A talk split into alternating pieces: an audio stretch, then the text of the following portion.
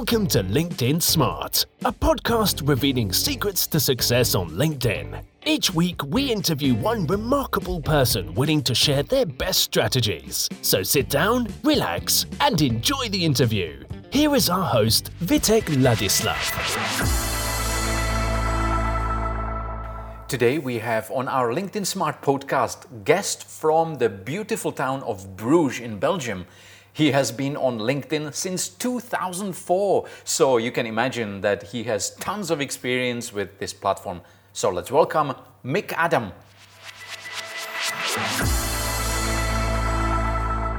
So, all the way from Bruges, from beautiful town in Belgium, um, I would like to welcome today's guest on LinkedIn Smart Podcast, and that's Mic Adam. Welcome. Nice to meet you digitally uh, on uh, quite a ways away. So uh, yeah, nice to be on the on your show, if I can put it that way. Mic, today we're going to talk about LinkedIn, and uh, I always ask the first question. It's all about, uh, you know, when did you start with LinkedIn, and if there is any story around you starting with LinkedIn. Of course, there is. Um, actually, this is one of my key stories that you play into because I started on LinkedIn on April 18th, 2004, which is which makes me part of the 500,000 first users on LinkedIn. Why did I end up on LinkedIn? Well, I was looking for a system to keep all my business cards together. And at that time, I was using a program called Plaxo, which I don't think is still exists. I think it's gone by now. Uh, and actually, it was a platform that I paid for, believe it or not, in 2000, 2000 to 2003. Uh, and then along came LinkedIn. And I said, well, this kind of looks like something that could hold business cards. So I got started on LinkedIn on April 18th. So I'll be celebrating my 17th year on LinkedIn in uh, about a month from now. Yeah, well, um, we probably will be broadcasting this uh, this show exactly around that time, so um, we can say, well, happy happy celebration, Mic. um, so you've been you've been around LinkedIn for such a long time, and I'm sure you've seen in and outs and ups and downs of of LinkedIn. Um, how would you how would how would you summarize the the journey which LinkedIn has gone? from then till now? Um, it, it's been a really interesting journey because I think in the beginning, lots of people were on LinkedIn for, I would call business reasons. Uh, call it, today we would call it sales, but we'll, we'll call it business reasons uh, at that time. Um, and as the, the, the potential database of LinkedIn grew, you saw the trend that LinkedIn was more becoming the platform where recruiters and candidates kind of met up. And then if you go back about, I would say, six, seven years, maybe even a little more, you begin to see that LinkedIn is playing in back into let's do something with salespeople here. And, and LinkedIn is now kind of becoming yeah a sales platform or a database for salespeople to to do their uh, lead generation on together still with the recruiters because they haven't gone away of course because where do you find a database of 750 million uh, people that you can draw from? Um, but i think that the evolution has been from business over hr to i would say sales and of course marketing uh, because we all know LinkedIn is not a charity institution. Uh, they need to make money. And there are many ways to make money. They made a lot of money from the recruiters. They're beginning to make more and more money from salespeople. And the marketeers working for a company are more than willing to open their wallet to, uh, you know, create sponsored content and in-mail campaigns and all of that stuff. Hmm. Uh, you mentioned that um, you got on LinkedIn because um, you were looking for an assistant who wanted uh, you, you wanted her to or him uh, to sort of your business cards. And um, how? So, so, so I assume that that has happened. And what got you? What got you stuck with LinkedIn? And and uh, and what was your relationship with LinkedIn then and now, or or has that developed some way? Yeah, well, it has developed from the point that at the point when I joined, I was still an employee. uh, of a company. So for me, it then served in terms of keeping in touch with with you know getting the information from my clients or the clients that we dealt with uh, and and we saw you saw the database grow um, i think today uh, LinkedIn is for me both my database of all my business cards. Uh, I have no longer the famous shoe boxes, um, although I do have maybe one or two. Uh, but um, and it's also becoming a sales tool. It's become for me a personal branding tool. Um, I mean, it and it's become my life, if you want, professionally because. Uh, about 13 years ago, I became a consultant in the world of social media, and my background is b2b so obviously i tended to lean more towards linkedin. And today linkedin is is is and everything to do with linkedin is my business or has become my business. So it, it's it's an, what i call a hobby that became my job. Yeah, that's actually interesting, and I would like to ask you about this. You know, how that hobby became a job, and um, was it a conscious decision, or like a one day you woke up and you say, you know what, like um, um, you know, I don't want to, I don't want to be in nine to five anymore, and I want to start my own business. And you started. Was it that like that, or? No, actually, the, the, the, when I was working as an employee, I was a marketing manager for a company, uh, a services company called Unisys, and um, as a marketing manager, every year I got a bit of a budget. Um, uh, and that I could spend on doing things. And as a marketing manager, manager, you do the things you do. We created a lot of events, a lot of you know conferences that we did ourselves. And at a certain moment, you see a drop in in in attendance. And if you see a drop in attendance, your budget gets smaller. So every year, my budget got a little smaller. So at some point, you decide that you need to change the way you approach things and um, I started looking at what can we do differently and still meet our clients. So I ended up looking at networking, but net, not networking online, but networking offline. At that time, LinkedIn wasn't as big. Facebook had a, an even worse reputation at that time. So I wasn't for business for sure. So I ended up teaching the people in my company how to do normal face to face networking. Along comes LinkedIn. LinkedIn grows up, and in 2008 and 9, I integrated that within the strategy of the, the company and the way we did things. And I said, you know what? This is so much fun. I want to go out there and help companies bridge the gap between social media and the business. And yeah, like I said, I woke up and started my own consulting practice around social media in the beginning, but I must admit the last yeah 10 years my focus mainly is on LinkedIn. Mm-hmm. Uh, or subjects that have that have their core around LinkedIn, which is social selling, social recruitment, and then the whole uh, employee advocacy story. Obviously, I do marketing on LinkedIn too, but that's you know that's the third that's the third leg in the in the whole uh, story. Right.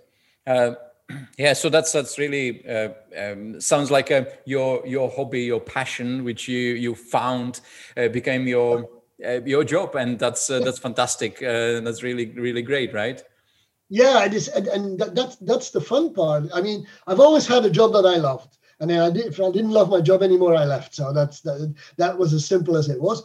But this came as a, a, this was initially started, like I said, it was a hobby or something I did did on the side, and all of a sudden, I you know I find my own DNA into it. First of all, it's a fast moving, fast paced environment. Things keep changing on a daily basis, even on LinkedIn, um, and that makes it interesting for me. And trying to translate that into what does this mean for people in business whose job is not to do LinkedIn all day um, or to not to do social media all day. Well, that's that's also one of my passions. So it was the perfect mix. It, I always call it it's my DNA. Yeah, and uh, you know what is interesting because um, I think you're talking about Vanguard Leadership, right? That, that's that's a company which uh, which you run, and that has been there for more than twelve years now. I, if if I'm if I done my homework correctly, and uh, uh you know you you uh, you're saying that basically you're trying to or you're helping companies to bridge that gap between social media and business, and yeah. you're doing that from twelve you know twelve years on. Uh, you know what? Like i really find it interesting because even now nowadays whenever we talk to some companies uh, some clients they still don't get it. So how is it possible that you know 12 years ago you already start doing doing this? You must have been like a, one of those first pioneers to do that right? Well yeah but again like i said i saw the potential in it and i saw that it was something that got thrown into a corner and at that time, the corner was let's give this to a 20 year old who knows, who's grown up with social media or the, internet, but they had no clue about business. Hmm. And sometimes they still don't. But that's that's a, a nasty remark, I know.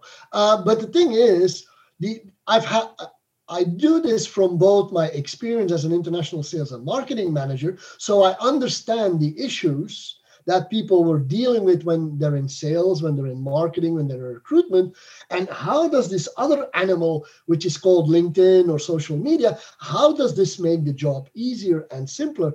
And since I've done it, I can more relate to how to use this in your day to day business. And you have to understand these people who have a sales job, a marketing job, an HR job, it's not their main focus to do LinkedIn or to do Twitter or Facebook or any anything else. Their job is what it is. They're paid to sell, not to do LinkedIn.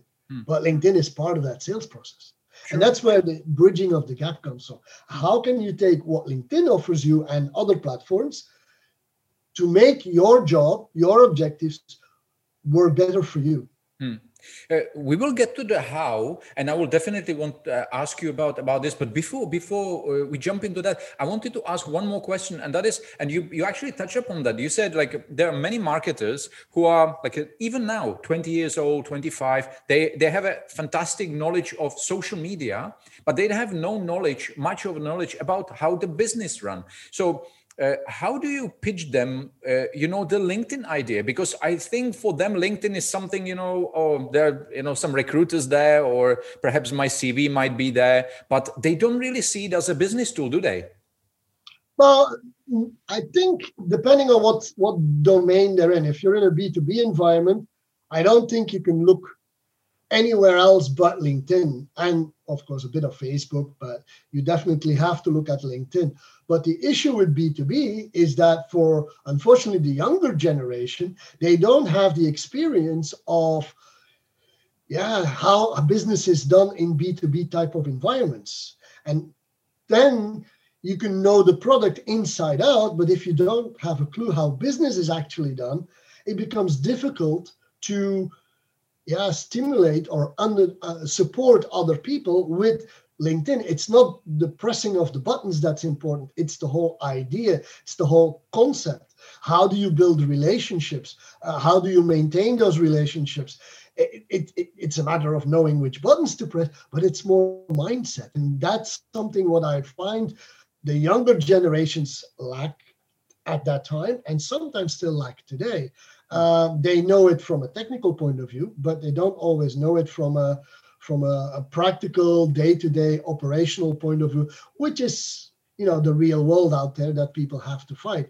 And like I said, I've been a sales role, so I know how a salespeople think, uh, how they feel if they win, and how they feel how they lose, especially big deals. Uh, but I've also sat on the other side in the marketing chair, so which means I can relate to battle between sales and marketing, the sales marketing alignment for if that ever is going to exist, probably not. Um, so all of that comes into play. How do you convince them? By actually showing them how it's done, mm-hmm. uh, what the results are, what the benefits are of building a relationship with people in the long term. Sure, and I'm sure that our, you know, in your career on LinkedIn, uh, you have a lot of examples which you can show. Um, so that's that's fantastic. And um, and now let's get into how because I really want to know. Before before we do that, I, I want to add something to this. Okay. Um, the other thing I want to add to this is that um, it's not only you're able to tell and show them that. I think it's also the ability to be the example for those people. Mm-hmm. I think there's a major lead by example factor that I'm missing with a lot of people in any business. Hmm. And and and what I find is that a lot of people and, and it's one of my pet peeves, uh, if I can put it that way. But a lot of people call themselves LinkedIn trainers, social media trainers, you name it. But when you go look at what they do, they don't do what they're preaching that mm. you, sh- you should be doing. I mean, I hear people say you need to make videos. They've never made a video. you have to post every day. The last post is six months old. Uh, and, and along all, all these lines. And then this, yeah, but we do this for clients. No, no, no, no, no, no. You have to lead by example, which is probably one of my, like I said, it's a pet peeve. Uh, my expression is eat your own dog food. yeah, but you're absolutely right. And uh, interestingly enough, I had a discussion with a friend of mine, a fellow business owner. He does SEO, and we were we were talking about exactly this. And we were saying that many times we need to have really the mindset that we treat our, our companies as one of our clients. So we are clients to our uh, to our own service because many times we don't do things you know we do things for clients because that's paid work. But for doing it for our own company sometimes feel like oh i can put it aside because you know i have this pressing work for my, for my client. But you you're absolutely right. We need to lead by example and we need to do um, what we what we preach right? Uh, absolutely true. Plus it's also a way to build experience. Mm-hmm because if we're going to talk about LinkedIn posting or the LinkedIn algorithm, or you can do all the research in the world, if you don't experience it yourself and have your own proof, how are you going to convince customers about it? Sure. And another another thing was uh, which which just came to my mind. One of our um, like my, my one of my business mentor, he always say you know you can read all the books about how to ride a bike and you can become a scholar in terms of, of a bike riding. But if you don't get on a bike or distinguish the balance you know you don't have the experience. You you don't know that. Yeah. Exactly my point. Perfect. So let's get into how um mic i wanted to ask you uh, imagine i'm i'm your new client. Where would you start with me? First of all i'll start by analyzing your profile or you, I will analyze your um, um, presence, which is more than just your LinkedIn profile because that's part of it. Two is I will take a look at how is your network built today? What what how do you network out there uh, on LinkedIn? And thirdly, how active are you on LinkedIn? And then I'll ask you a very specific question, which is what is your goal or objective on of being or for being on LinkedIn? Mm-hmm. You can't tell me why you're on LinkedIn, which is why a lot of people are on LinkedIn and doing nothing, is because they haven't defined upfront what their goal and objective is. And they've made a profile because they were invited by somebody else to make a profile, and that's it. And then the profile just sits there. Once in a while, they might accept a person to become part of the network, but they have no plan. They don't know what they want to get out of LinkedIn. And, and that could be find a job, that could be find customers, that could be just keeping in touch with people. It's whenever you go on any social media platform, you always have to ask the question, why do I want to do this? Mm-hmm. What do I want to get out of it? And this could be really personal this could be really business-like. So it's so I'll ask you why you're there, and so what's your objective? And two is based on that, who do you want to um, who do you want to reach out to? Who's your target audience? Who do you want to talk to? And then based on obviously your, your, your profile, your activity level, your network, then we can start working on what are the steps you need to take to get to your objective. And by the way, you need to make sure that the objectives you have are measurable. Mm-hmm. Because oftentimes you will hear people say, Oh, yeah, well, I'm on LinkedIn, but I don't know, I don't get anything out of it.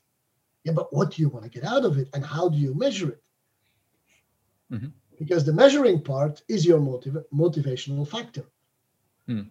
Because if you measure how many leads you actually get out of there per month, and that could be meetings with clients, you might realize that the effort you put into LinkedIn is worthwhile, even though maybe you have the feeling it's too much or too little. Hmm. But a lot of people don't know how to measure their their their activity level and then it's obviously obviously a very simple statement i had i don't have i don't get anything out of linkedin are you enjoying listening to this podcast awesome so please consider subscribing to the podcast and leave an honest review on apple podcast we will really appreciate it thank you Mic, and uh, I wanted to ask you, um, you know, who, who is your um, ideal client? Who is your ideal customer? Who is who you like to work with, and uh, what do you normally do with them? I'm sure that you can help a lot of lot of different different people on a LinkedIn, but you know who you like to work with. Well, the people or the let's say I like to work with companies that have either a sales team of about five to ten salespeople focused on a B2B type of environment. I'm not industry biased so it could be it could be uh, finance it could be you know it services it could be automotive you name it but it's in a b2b type of environment it's people that have uh, by preference a sales team mm-hmm. uh, with also possibly a bit of marketing uh, to support them uh, and and maybe another interesting factor to add to this uh, discussion is whether their target audience is actually on LinkedIn or not. Mm-hmm. Because I often get the, the, the, the, question, why don't you do a LinkedIn training for our salespeople? And then when you stand in front of the in front of the salespeople, you realize sometimes that their target audience, their clients, are not on LinkedIn, mm-hmm.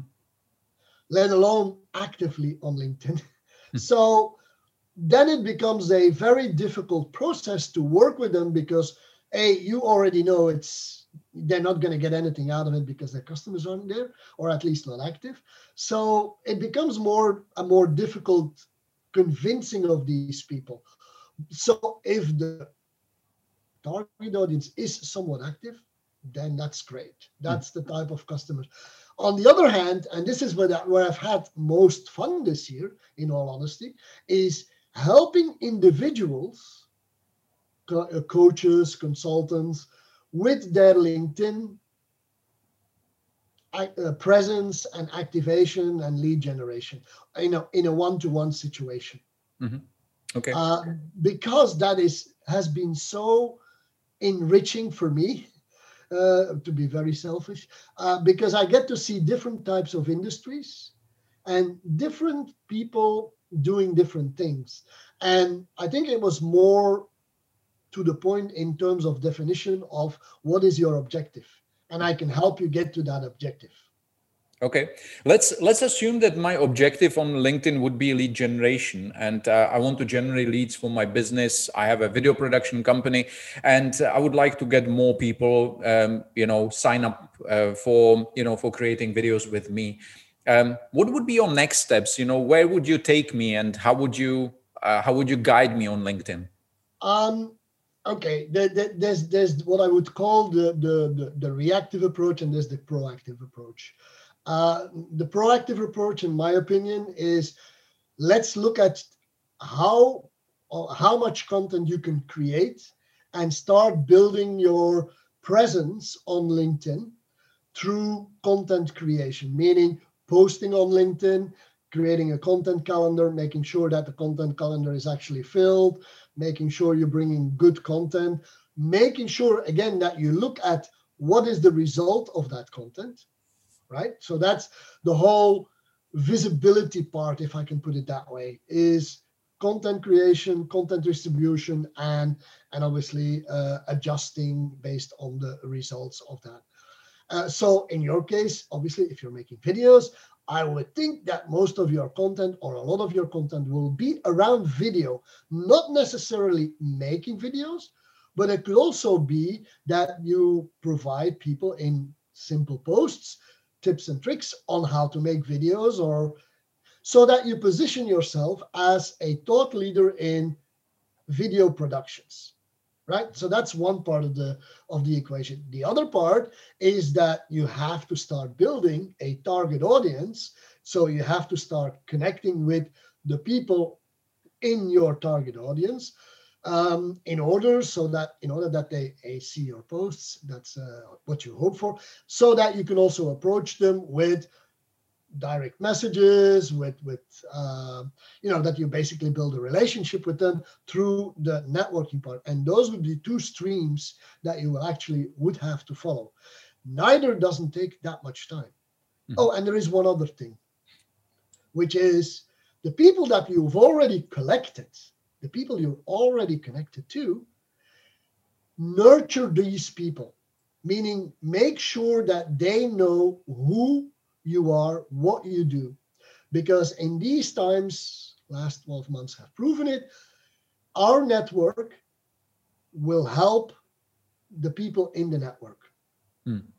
The referrals that I'm getting, the referrals that a lot of my colleagues are getting, are all coming because we keep our network close. It's not because you've collected 5,000 business cards that they're all going to come to you.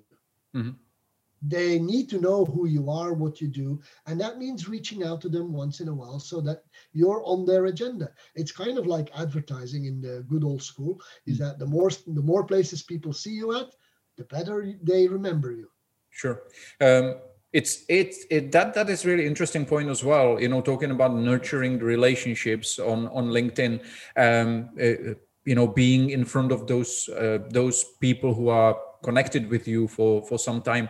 What what would you say what are the tips um, around this? You know how to keep the relationships alive and uh, you know how not to be pushy salesy or whatever because because you can you know send them messages but actually that those messages can completely miss the mark right? Uh, i think the nurturing relationships require certain certain type of messages. And what what would you what would you what would your tips be well, the way I, I, nurture my network, and, and this is what I do on a daily basis, by the way, is I use the LinkedIn alerts for birthdays. I use the LinkedIn alerts for new jobs, work anniversaries, people visit my profile, that kind of stuff. Mm-hmm. I use those messages because those are all people most of the time in my network that I have something to say. And what I'll do is I'll stay away from the commercial blah blah if you want but I'll, I'll what I will try and do is I will make them think by for example let me let me give you the example. Um, if somebody has a birthday you can just use the standard message happy birthday right? Okay you're one of 50 million that does that. I will send you a happy birthday type message and i'll ask you a question that you will be thinking about. For example uh, i might ask you the question what was the most memorable moment of last year for you? Mm-hmm. Obviously, the first thing that happens is you go like, okay, this is not a standard message, right? It can be, you don't have to automate it, but it's not a standard message. So that's one. Second of all, you start thinking, and some people will actually get back. I have a lot of people coming back with that. Um, and and and thirdly, it, it fuels a bit the conversation because if I get an answer back from you, on what was the most memorable moment of last year, maybe I can jump onto that to start a conversation with you. And by the way, you'll remember who I am. Mm-hmm. You'll look at my headline and say, oh, yeah, trainers, LinkedIn, social selling. Okay, maybe I know somebody that I can introduce you to. And that's the way you, you nurture that relationship. Uh, yes, this takes time. Okay, I agree. The more, the more, the bigger your network, the more time that probably will take you can limit that time on a daily basis, which I do to about 15 minutes, that I keep for myself to nurture my network. The second thing is we all get messages on, or we all see posts on LinkedIn. A simple like or comment on a post is also a way to create some visibility in your network. Mm. So why not take that time? And then, and this is my number one weapon, is if somebody shows up in any shape or form I will resort to my yeah, smartphone mm-hmm. and um, I will be using either video messages or voice messages to jump out in all the other messages that these people are getting. And, and, and people are surprised. Mm-hmm. You spark something in their mind, you teach them something new. And, and that makes it if you have 20,000 people, you can't keep all 20,000 you know close to you every every day um, but one of the things I'm doing, and I'll just share that with you now too, is I've exported all my contacts out of LinkedIn into an Excel spreadsheet. One of the things that Excel spreadsheet has is the day that we connected.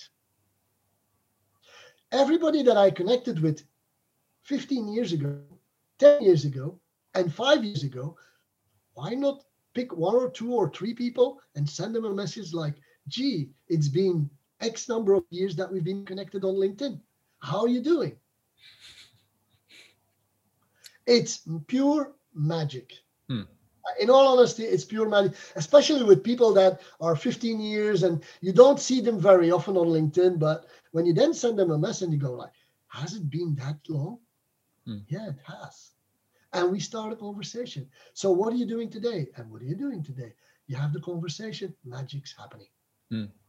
Uh, I love I love these tips because I think they're very much in line with uh, what I feel close to my heart as well. And I don't like these uh, um, these kind of like a salesy salesy kind of messages. And at the end of the day, I always feel people are not stupid, right? Like um, when you start conversation and people like uh, you, people feel that you are naturally curious about what they do and how they are doing and all that, they'll come to your profile. And if your profile is uh, written in a proper way, they will figure out what you do and who you are you don't need to tell them. You need to kind of like you don't need to put it in front of their face you know this is what i do this is what i do buy from me buy from me. This is not it right? Like it's a building the relationship building the rapport and people again people are not stupid. They will come you know to your profile. They will look ah he's a he's a linkedin guy.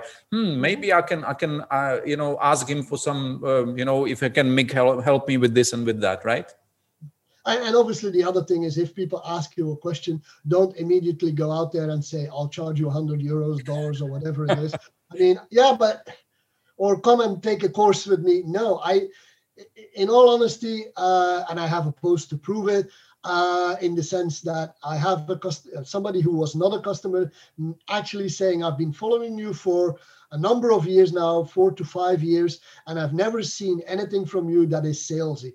So one day we'll do business. Mm, yeah. In the meantime, we've done business. and it's not me asking. So it, it's kind of funny though how things go that way. So I believe in nurturing relationships. Mm. And when you nurture the relationship, things do come back. Sure. Uh, and what I liked also about what you mentioned is uh, trying the innovative way how to stand out. I understand that we live in a digital noise right? Like a, uh, we fighting with emails with other tweets with with other linkedin posts with a facebook post all this there's a digital noise around us and we need to stand out. And i really love that that what you what you mentioned you know with with the messages with the voice messages or with the video messages because you you're suddenly not one in a 10 million but you the only one Mic Adam right well, yeah, and the actual thing is this year, um, I've changed my text message on a birthday to a video message. Mm-hmm. Just to figure out if people react differently to a video message than a text message. Oh, the, the, the, people tend to come back and say, wow, this is strange. I never got some one of these before. So, you know, and we got something to talk about again. Absolutely. Yeah, totally. Um, you talk about um, you, you you spoke about content and that you know one of the thing is that obviously you need to create a lot of content you need to create a content and uh, and put it out there in front of people in in order to become a thought leader. Um, is there anything specific which you like in terms of content? Or what kind of content you prefer? Is it a videos? It's a post? Um, is it a it's a documents? What what what uh, what would you suggest there's a lot of questions that I could answer in there. Uh, um, when it comes down to content, in all honesty, there is too much content that you can create.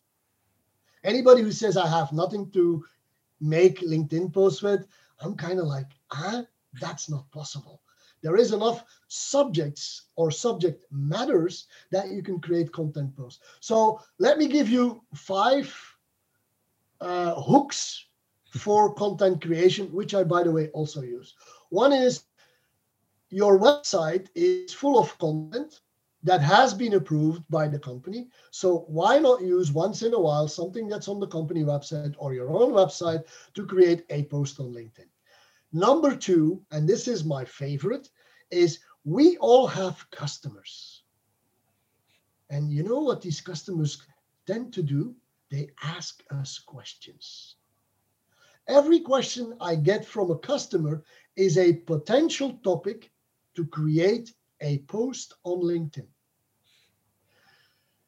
Third is we are all in our own business. We are all full of tips, tricks, uh, how to do things, uh, the numbers that circulate in our business, the infographics. Why not create once in a while something around that? We all work in a business environment, so we come in different places. We have colleagues, visit, we have a working space. Why not once in a while share something about your working professional life? And we all belong to industry organizations. We go to network meetings, we go to all kinds of stuff. Well, why not, again, take content that you've seen and read there and repurpose that in your own posts? Hmm. I mean, today, for me, one of the greatest places to find content is to listen in, into clubhouse meetings because people ask tons of questions. You could just have to note them down. You write your own answer and you have a post for LinkedIn. It's as simple as that. Now, when it comes down to the format, yeah, then uh, I don't really have a favorite. Well, depends. I do have a favorite now, but that has to do with something else.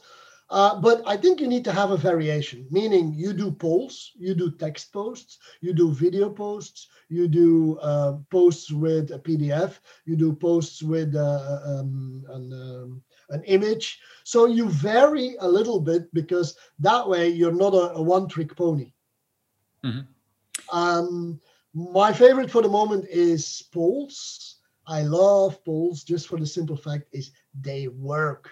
Mm-hmm. I mean, I get in terms of reactions, probably anywhere from five to 15 times more engagement on a poll than on a normal post. Mm. But that's me. That might not be applicable to you. That might not be applicable to anybody. You have to try it. And then the thing is, you can't overdo it. Uh, because I'm slowly getting to the point where I'm overdoing it uh, in terms of polls. But all right, I mean, when I see that it's going to go down, then uh, you know that's that's the way it is. But I think it's it's a mix of different types of formats you include in your in your posts. But there is enough content that you can create that is very simple. Hmm. Personally, I post uh, well, I post once a day, and I've been doing this for the last three years. Mm-hmm. The way I operate is I don't think in the morning, what will I put on LinkedIn? No, what I'll do is I'll collect all the ideas. And once a week, I will spend maybe an hour, maybe two, depending on how much content I need to produce. And I will create the posts for next week, which I'll play, which I'll always put manually, by the way. I don't use a tool to post them. Mm-hmm. But the only because every day I have to spend one minute and 35 seconds, copy paste, and that's it. But I create or I keep the ideas, put them in a document, and then once a week I make five or seven posts out of it. Mm-hmm.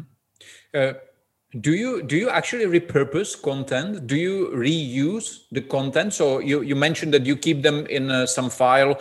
Uh, I actually do that as well. I have it on a Google Drive, um, and those posts which are kind of like a timely, or uh, you know, they don't need you know some tips. You know how to create a video it works today, and it will work probably three months down the line, right?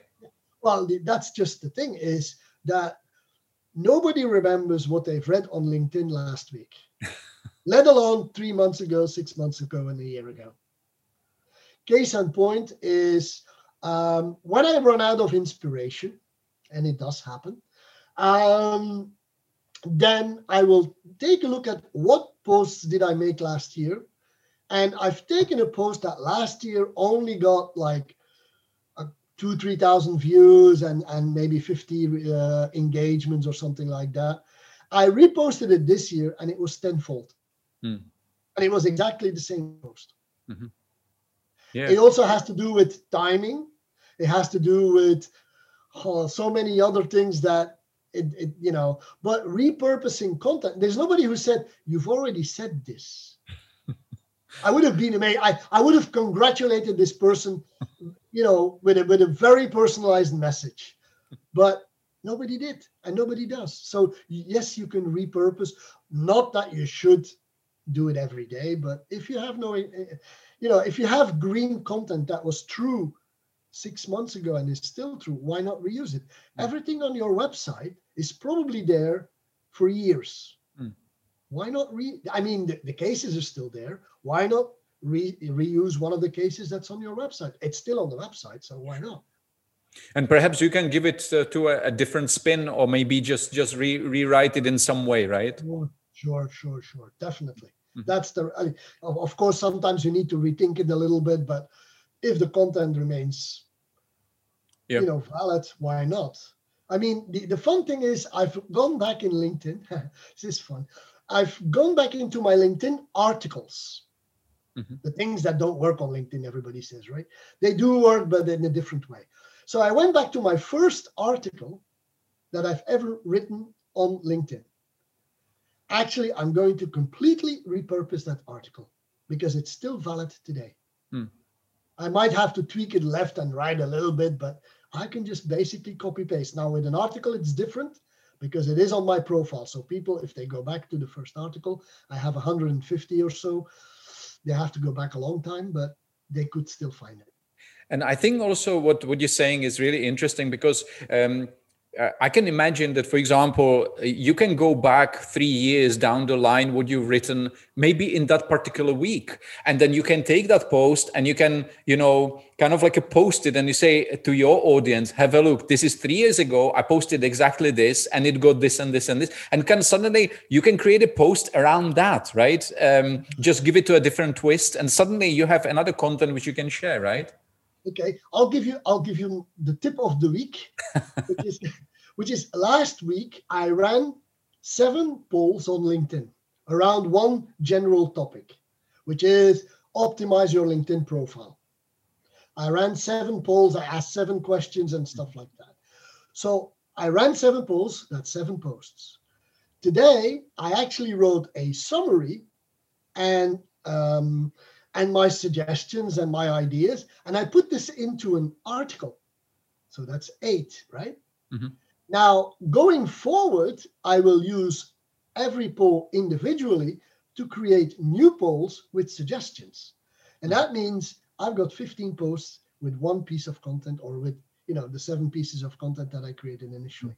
So polls are really fabulous because you always have two posts one is asking the question, second is reporting on the results. Mm-hmm. Well, I've seen actually I've seen your feed and I, have seen that you you you're using polls very well. And I think there is a certain art in it right? Uh, I don't think you know because I've seen some polls and then the the question is too long and you don't really understand what the what the person is asking about. And when you're confused when you you know then you probably don't answer right? So so what is what what are your tips? How to frame the the polls in a way that people will actually answer?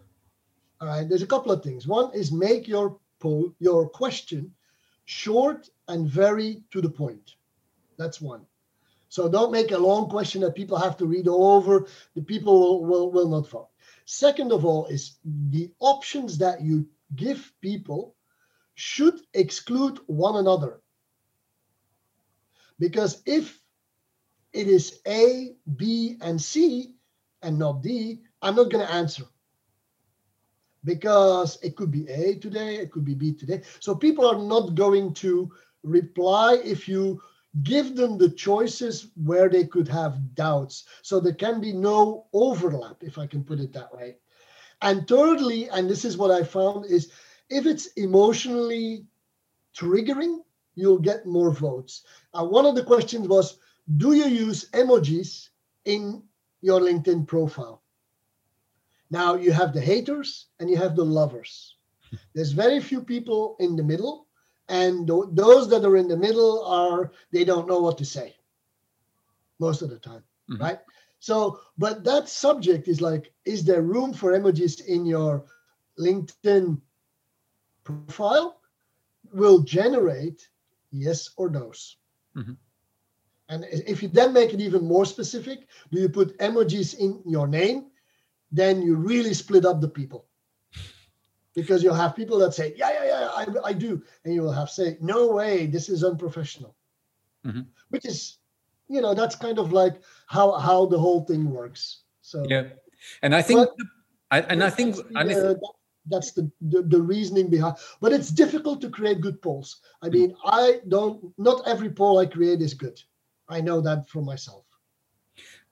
yeah, I think, I think it's just as with everything, right? Like uh, the more you do it, the more experience you have, the more feedback you have. You see what people, what people are commenting on on the post, and then you twisting, tweaking the things. So then you kind of like honing your skills how to how to create um, a post. Um, before uh, so so we were talking about posts we're talking about content and you touch up on articles and i'm really curious about that how does articles work for you Well, obviously, the, the, the why you create an article is because you never want to use the content that you created. If you create a status update, a post, a standard post, that post will disappear eventually.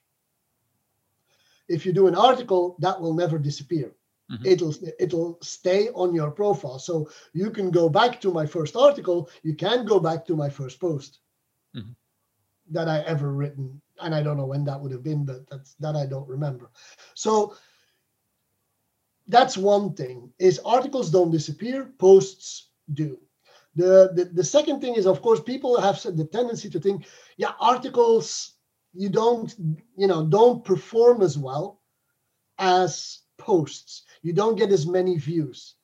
The answer to that is actually wrong because LinkedIn does show the summary that you publish when you publish a post to many people, but LinkedIn only shows you the number of people who actually clicked through to your article. Which means that if you look at an article, and I, I look at mine of today, you probably it'll say 55 people have viewed your article and then you go panic because obviously normally I get a couple thousand people who see my post.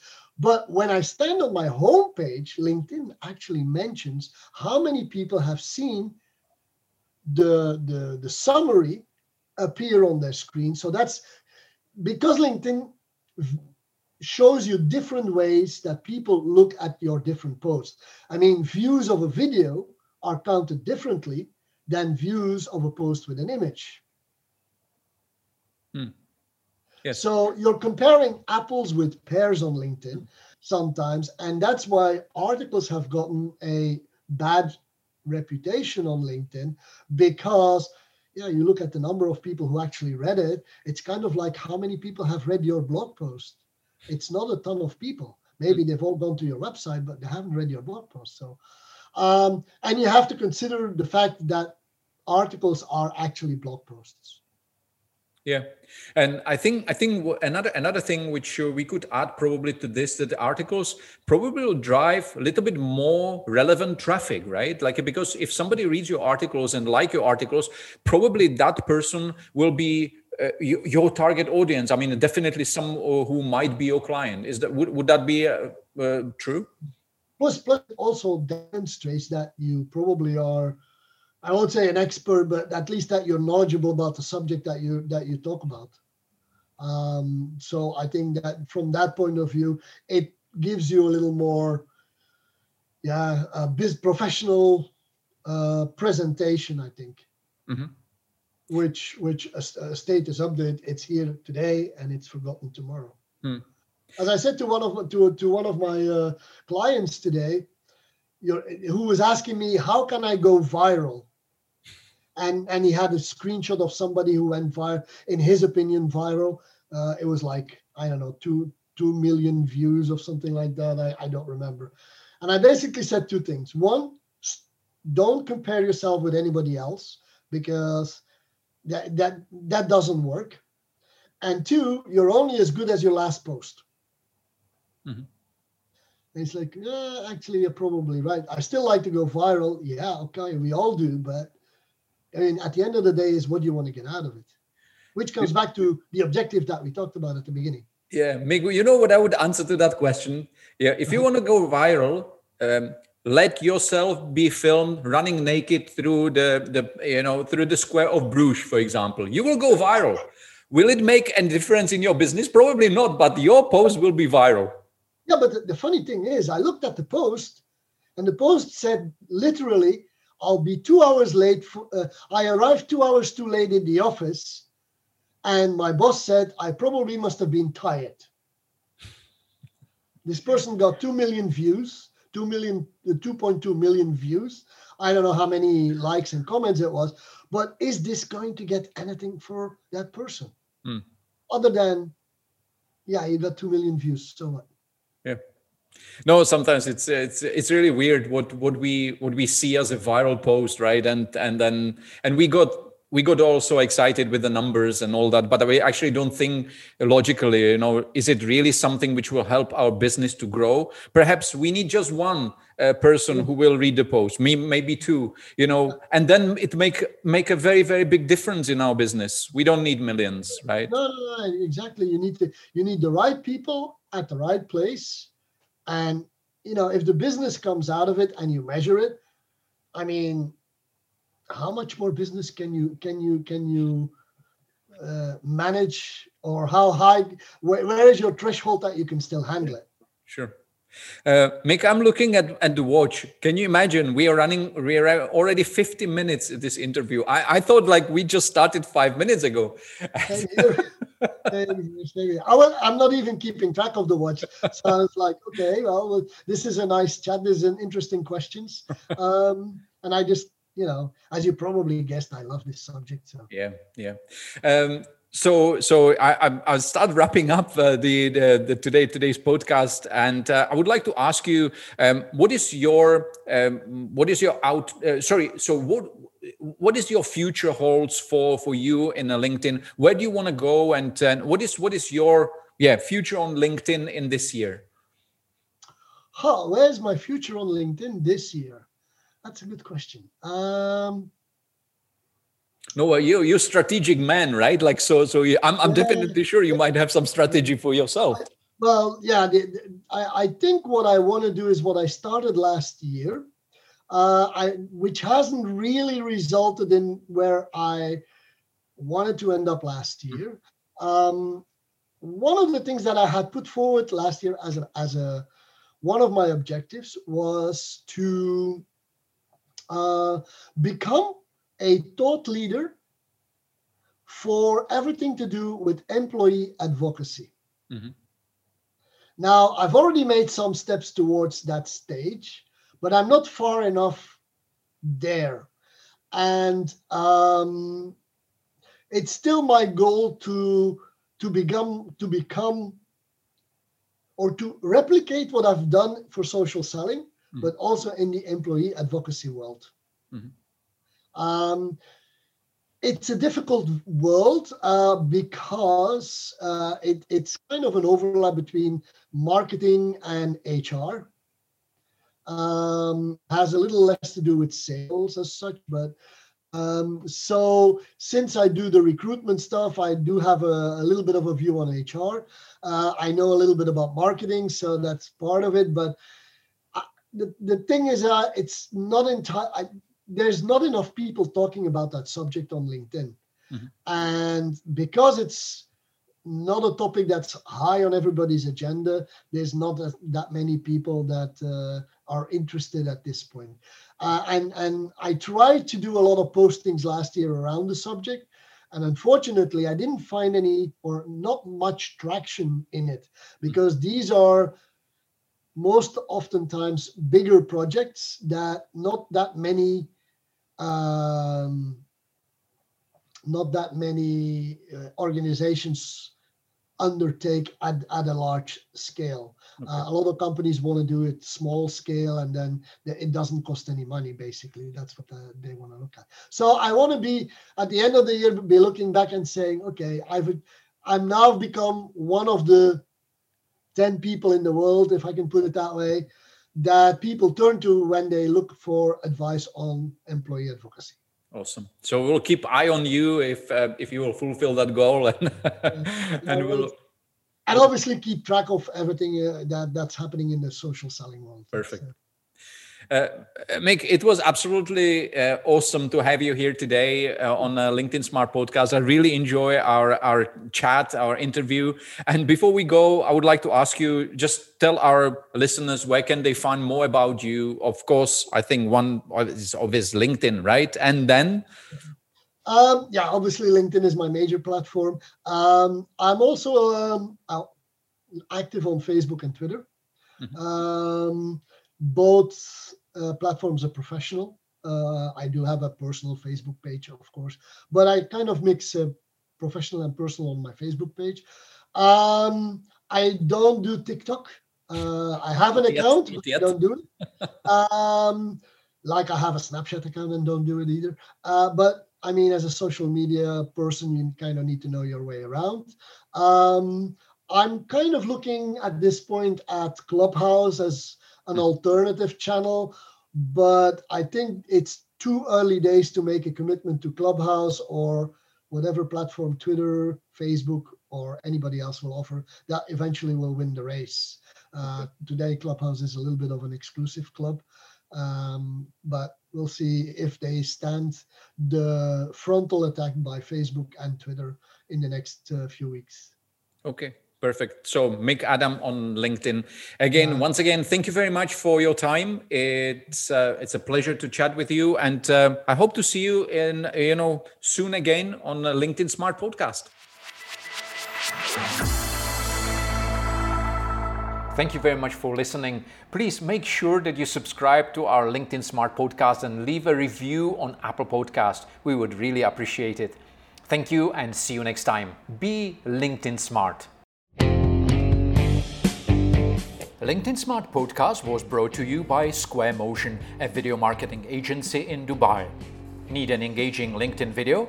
Go to squaremotion.me.